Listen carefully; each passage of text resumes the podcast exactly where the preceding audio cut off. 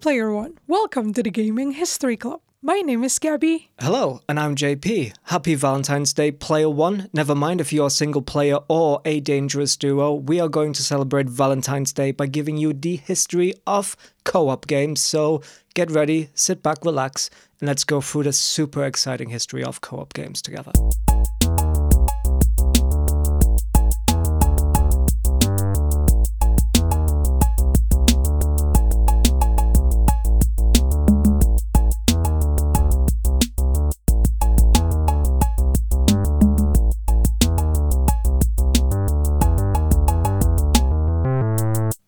So as usual, before we're delving into any history of co op games, we need to actually understand what is a co op game?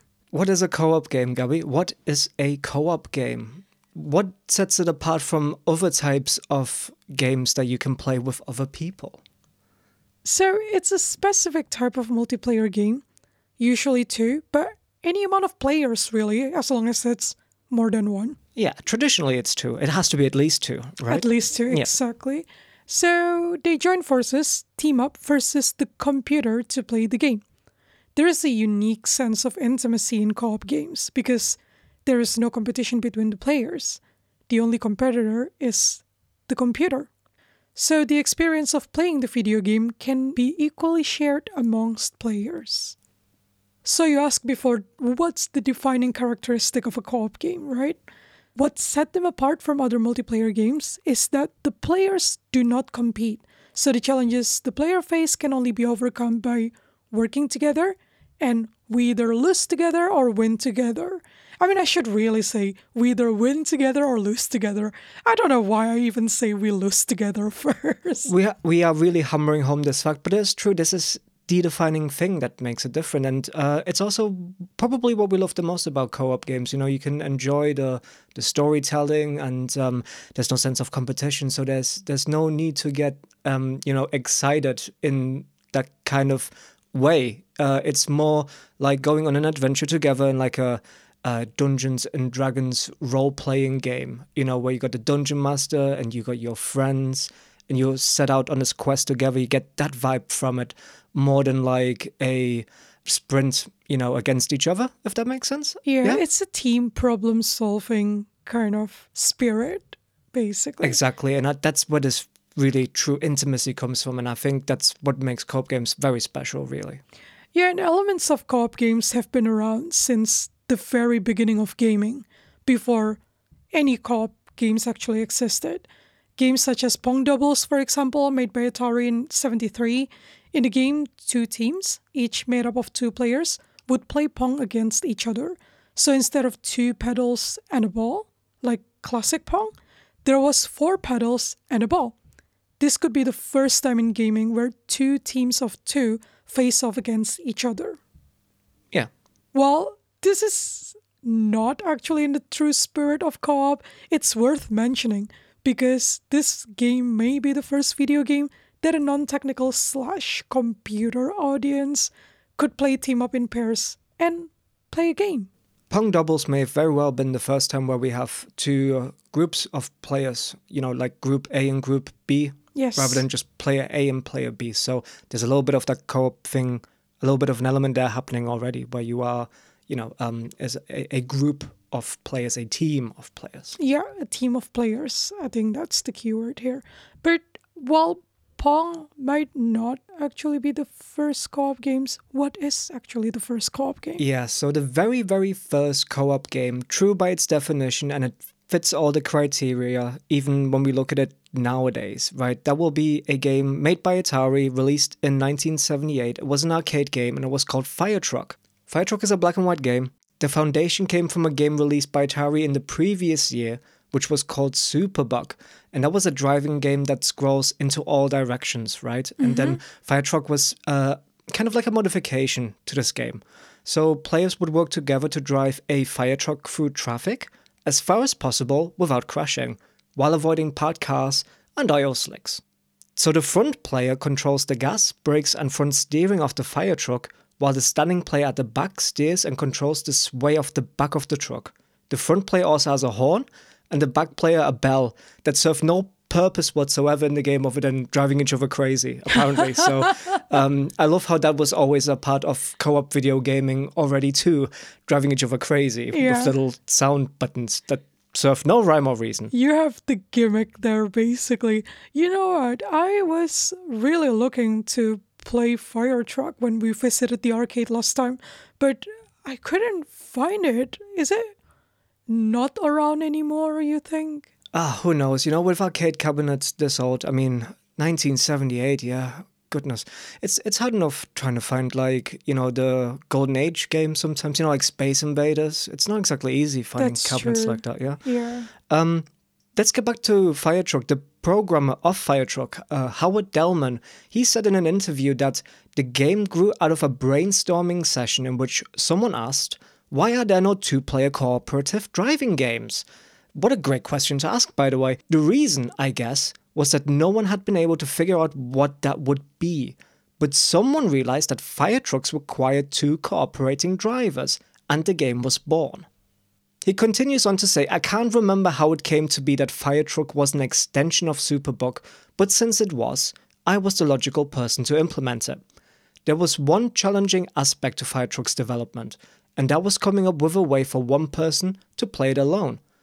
I needed to create a computer intelligence which Superbug didn't need, and I had to be able to drive either the front or the back. I did do it, but it took a lot of tweaking to get something that would feel okay without feeling over controlling. The results were a single player game based on Firetruck, and that game was called Smokey Joe. Howard Delman would continue to contribute to Atari's success, working on games such as Asteroids and Snake Pit. Wow, so basically he managed to make Firetruck to be a single player game too, which is called Smokey Joe. Yeah, that's it. Absolutely, yeah. Ah, interesting. So there was Superbug, a s- racing game where you drive in all directions. That's been modified to becoming a co-op game uh, with a fire truck, which has then been modified again in case you don't actually have a second player around. To be Smokey Joe. yes. Yeah, no, but that's inclusive. That's nice. But unfortunately, co op games for the arcade appear to actually be non existent for another three years after Fire Truck. Luckily, in the early 80s, seemingly out of nowhere, many co op games start coming out. Starting with Wizard of Wor in 81. It's a shoot 'em up game you can easily imagine by thinking of Pac Man, but instead of playing Pac Man, you're a wizard shooting enemies. And Wizard of Wor featured a two player co op mode. Other famous examples from the golden age of the arcade would be Joust, Mario Brothers, and Ice Climbers. Co op games made sense financially from a business standpoint, too, of course. There was a chance of making double the money at the same time. Yes. Because, of course, you're using one cabinet, two people can play, the money's double. Because dollar signs come in pairs, don't they? Oh, yes, of course. Because when your eyes turn into dollar signs, you got two of them, a pair right there. Ka-ching, ka-ching. You know what I'm Yeah. saying? Especially if you have more than two players. Even better. Oh, yeah. I know, such as the game that I'm going to talk about next. Oh. A real innovator and a game changer to the arcade co op world came in 1985 Gauntlet, released by Atari. Gauntlet was the original four player arcade game, designed by Ed Logg, who also worked on Atari big hitters like Asteroids and Centipede. It is said that Ed's son kept begging him to make a D&D game, basically. A good son. I know. You you tell Ed what you want, little fella. like, you know, do us all a solid one here. Exactly. And Gauntlet is a fantasy themed hack and slash game and one of the first multiplayer dungeon crawl arcade video games. The arcades in the US were starting to struggle in the early to mid 80s, and Atari looked for ways to increase revenue without increasing the price per play. As players were hesitant to insert more than a quarter to play, here is what we were talking about before. Atari figured out a way to make an extra earnings. Not only did they double the player capacity from 2 to 4, Atari pioneered the drop in and drop out style of joining and quitting the game. It's crazy how some things you never even think of as being an invention. Um, you just kind of assume they've always been there. Like, Another example is like uh, the pause button on a video game console. Oh yeah. I can I can just pause the game. I can just stop it right now. I can, you know, take the washing out, something like that, or I can grab a beer from the fridge. I can k- take the dog for a walk. You think these ga- things have always been around? No, someone actually came and, you know, changed the entire gaming sphere with these little inventions. No, that's very true. Um, we kind of take them for granted these days. I don't even remember playing a game that didn't have this drop in, drop out style of, you know, uh, joining someone. Um, yeah, crazy. yeah, for a multiplayer, right? Um, Yeah, Hmm. Especially in the arcade. So, uh, yeah, it's it's um, definitely something that existed since we were born, I guess. So, that's how it is. Thank you, Gauntlet. Yeah, this was feared too risky a move at first um, when the idea was proposed at Atari. Unsure if four people would be happy to play together. I mean, would you really like the playmate that you have? Or, you know, they were worried about that at first. But Yeah, I can see why because it's cool if you have like you know yourself and three other friends and you want to play together. But, That's true. But what happens if you're like just playing a game by yourself and two random stranger kids come along? They're like two years older than you. They're like so much taller. They come along and they say, "Oh, can we play some Gauntlet with you, fella?" You know, and you know how would hey, that it's an work? opportunity to make friends. But I do agree with you. Mm. It is actually quite difficult. We did play Gauntlet. Um, basically, me, JP, and brothers, if you remember from our New Year's special episode. So we play Gauntlet and we realize how much communication we actually need to make sure we're all going to the right direction. Yeah. Things were happening like left, right, and center in this game. Like it was crazy. You actually did need to talk and say like, "Hey, let me pick this up. Can we walk in this direction?" Um, yes. Yeah. Yeah. That's yeah. true. Absolutely. Yeah. So it can get pretty chaotic um, when you don't actually work together cooperatively. So there you go, why it's called co-op game anyway.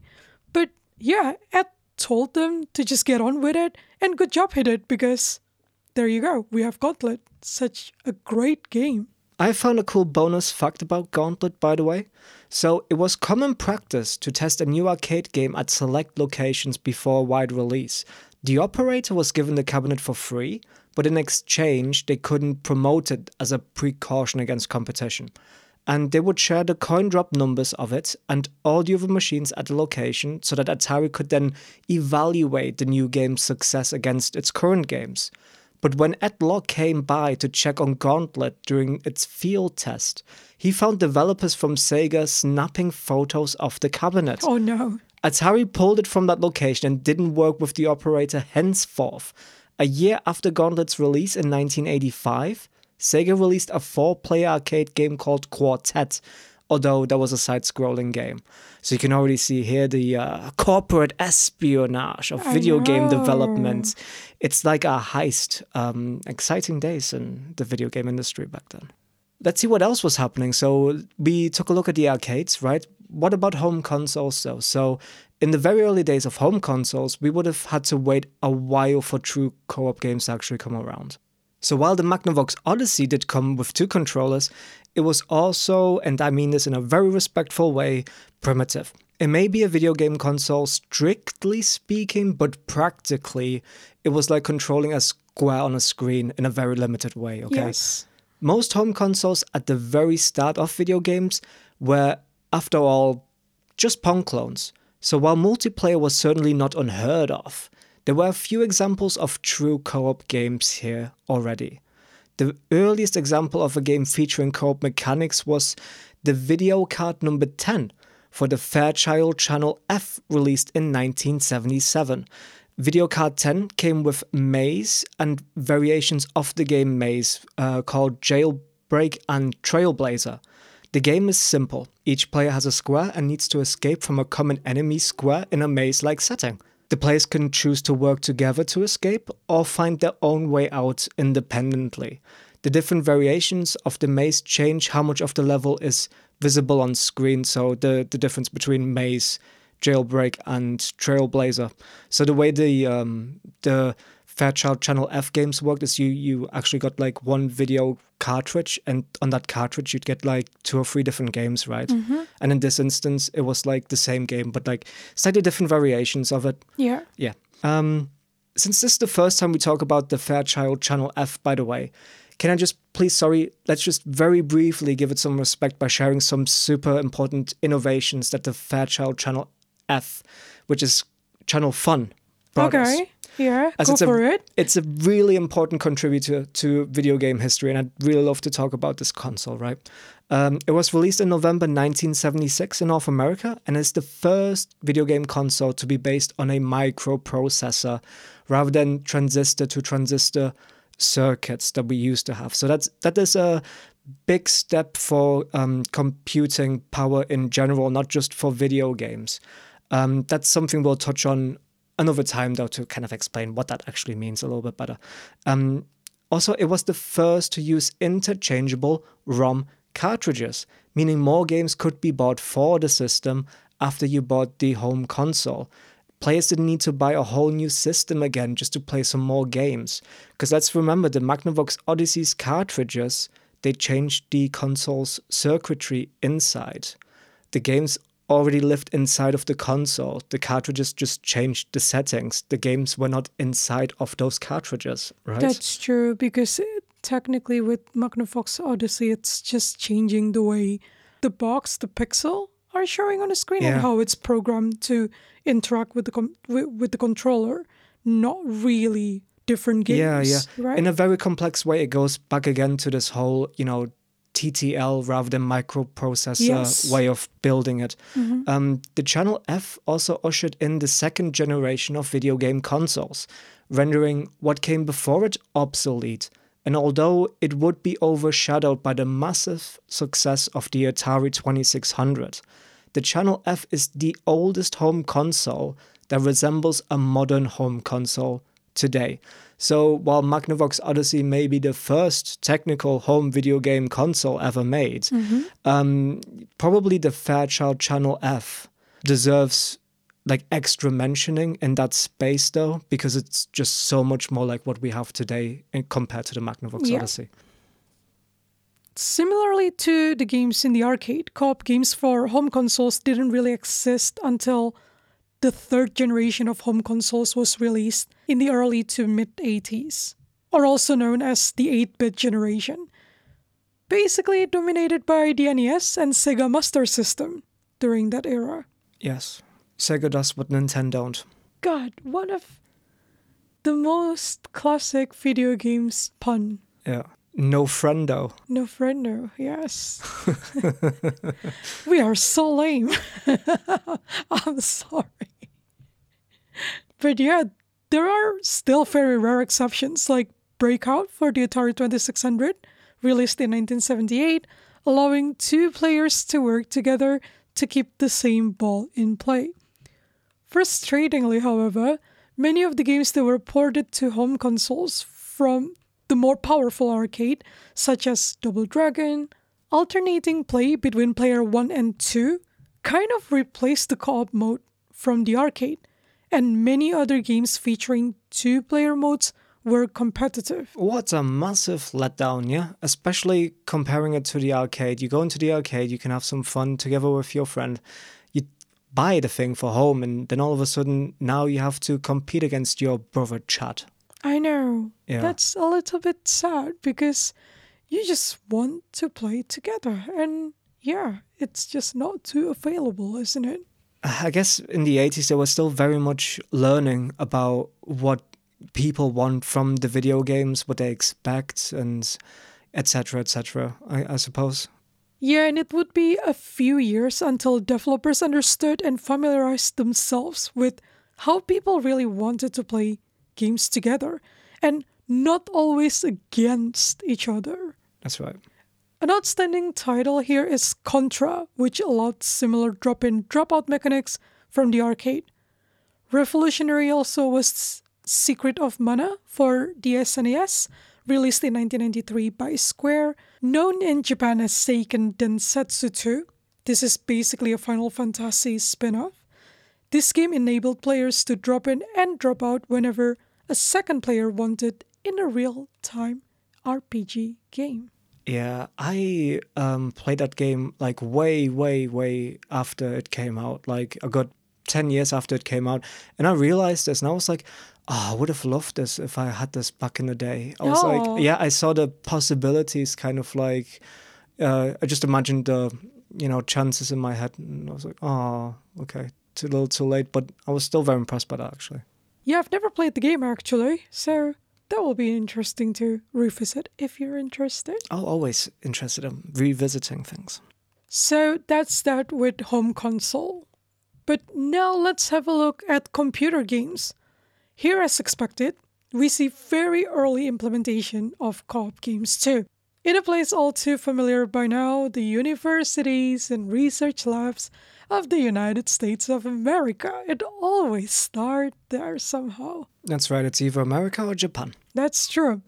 Before we normal people had computers at home, especially ones that came with a monitor or the internet for that matter, computer application concepts, including games, were already well underway taking shape. Let's talk a little bit about Plato again. Who's Plato? Well, he was the student of Socrates, Okay. uh, teacher of Aristotle, of course. Um, oh wait, no, you. Oh right, I no, you you mean the computer, Yes, right? that's right. No. Oh no, no, you mean the programmed logic for automatic teaching operations, Plato, don't you? Yeah, it's teaching as well, but not teaching Aristotle, this one. Seasoned gaming historical player ones will already be familiar with Plato actually from our episode when we looked at some of the first 3D games. Shout out to Space Sim. Spasm. No, it's Space Sim. Yeah, I know. We're still talking about this until now. Well, those games came just a year or two earlier on Plato. They were multiplayer rather than co op. That's right. Mm-hmm. That's right. Plato also gave rise to many of the first RPGs and dungeon crawler games, known as MUDs, multi-user dungeon. Is it MUDs or is it MUDs? Like, I mean, I never. No one ever came up to me on the streets talking to me about multi-user Mods? dungeons. Yeah, that's yo, true. Yo, you want some muds? Actually, that might be mods. Um, Player ones out there, let us know. Is it mods? Is it mean, MUDs? like a general user interface, I'll just go up to you like, "Yo, check out this GUI." You know what I mean? They, Yeah, they, that's they ain't true. saying GUI. yeah, you're It's like, "Yo, look at this GUI," and it sounds funny AF. Anyway, I wanted to spell it out, so I did spell it out. Okay, it seems we must thank Dungeons and Dragons for bringing a lot of structure to video games, including co op. That's probably something worth exploring in the future, right? yeah, I feel like this is going to, um, yeah, uncover a whole lot of things if we just take a look at what Dungeons and Dragons. How, how did it impact video games in general? Because there's so many concepts, there's so much um, inspiration that we take from Yeah. Dungeons and Dragons gameplay. Actually, yeah. Influenced by Dungeons and it's Dragons. it's crazy, yeah. Yeah. Um, sty- stylistically, gameplay wise, uh, yeah. Definitely excited to explore that one day for our future episodes. Well, let's talk about what's likely also the first 3D RPG computer game, then Moria. Accessible only to those select few people that Lady Destiny chose to make computer game players back in 1975. You could actually join up to nine other players in a group here, cooperatively. Wow. Yeah. Moria was a first person perspective RPG and featured traditional RPG elements, so we're talking skill points, job roles, food and water supplies, spells. The game looked on screen, uh, you would see two vertical boxes on the left and right side of the screen, and you'd see things such as your inventory, your stats, and the other group members.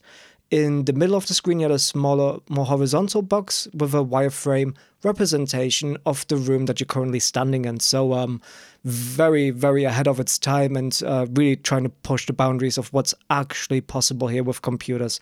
Very, very early already in 1975. Very ambitious, Yeah. let me tell you. Um, Moria allowed up to 10 players to travel as a group through 248 dynamically generated mazes.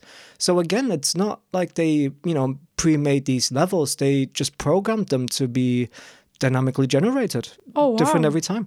Um, it also had gameplay elements such as building camps and leaving behind so-called strings to help you find your way back to certain locations. Uh, reminds me a little bit of Colossal Cave Adventure. Yeah, that's true. Mm. PC games would continue to feature co op games, especially with Breakthrough Network games, so Doom from 1993, and then the following three super successful ID Software games Doom 2, Quake, Quake 2, they all featured co op modes, extensions to the single player campaigns with tweaked difficulty. But co op modes always seem to be neglected a little bit throughout gaming history as a whole. Many, many games that could reasonably have had co op modes built in often just didn't. For PC games in the 2000s, it appeared that co op modes were often neglected in first person shooters the most. Instead of featuring two extremes, instead you'd have a single player campaign and a full on multiplayer. Mm. And not like a specific co op as such. Yeah. Um, Unreal Tournament, Doom 3, Quake 4, Half Life 1 and 2 titles, these all came without built in co op modes, sadly.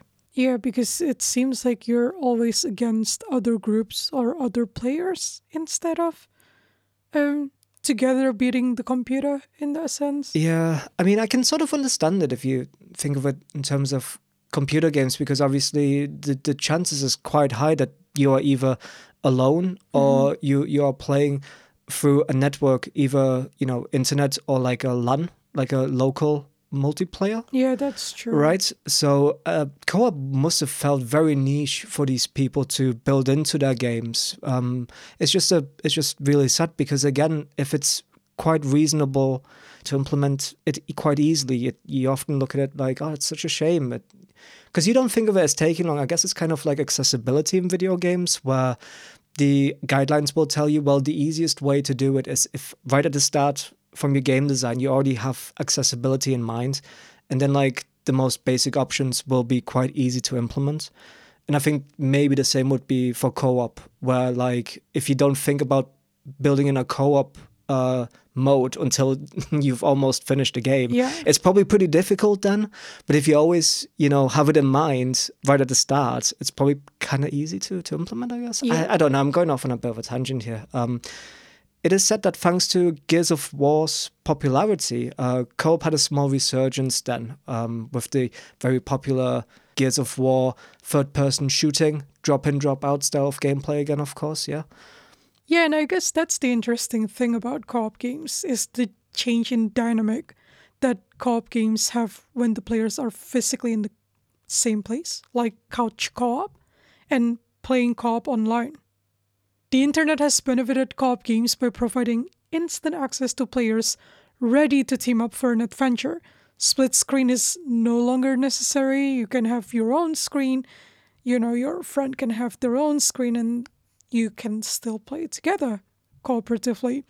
And that comes especially with the seventh generation of consoles from PlayStation 3. Yeah, and Xbox with the Wi Fi generation of video game consoles. Yes, and modern games built purposefully for co op, like The Way Out, It Takes Two, Left 4 Dead, often take place online now. In many ways, it's sadly easier um, because you don't need to line up your schedules, you don't need to share screen, bringing a gamepad, never mind a memory card. Oh yeah, that was a thing back then. That's true, or even a second console to hook it up together. Yeah, daisy chaining your console together. Exactly. But there's definitely something very special about sharing the same space with someone and playing a game cooperatively side by side. It seems that now co-op is in the best place it has ever been, all things considered. While we still don't have co-op modes for all games that players feel like could have easily have one, um, the amount of choice and the fine-tuned development of games made specifically only to be played co-op are better than they have ever been before. Especially in the last 5 to 10 years, we have seen games being released that were designed just to be played in co op. And you know what? Kudos to those developers for doing so, because it is certainly not an easy proposition to get financiers of games to be on board with it, right? Games like It Takes Two and The Way Out truly stand out here, and to celebrate Valentine's Day, we hope you have a special someone you can play those games with. Invite the player to to join your adventure with you or probably listen to us. Either Yeah. way, Please listen to us. yes, please do. But if not, then perhaps it's time to play and get matched up in more co op games. Get out there and play some video games. We found an amazing YouTube channel, Co op Classics. Um, link in the description. Yes, fantastic YouTube channel all about co op games. Very, very specifically about co op games and great channel, great videos. Have a look. We hope you've enjoyed this episode, Player One, as you, me, and Gabby cooperatively dungeon crawled through the history of co op games. We thank you for avoiding friendly fire and sharing your experience points with us. Yes, we know we haven't actually delved into a lot of the modern co op games, but we hope you've enjoyed listening to the history of how co op games came to be. As usual, new episodes of Gaming History Club are released every second Wednesday, so make sure you subscribe and follow us on our social media.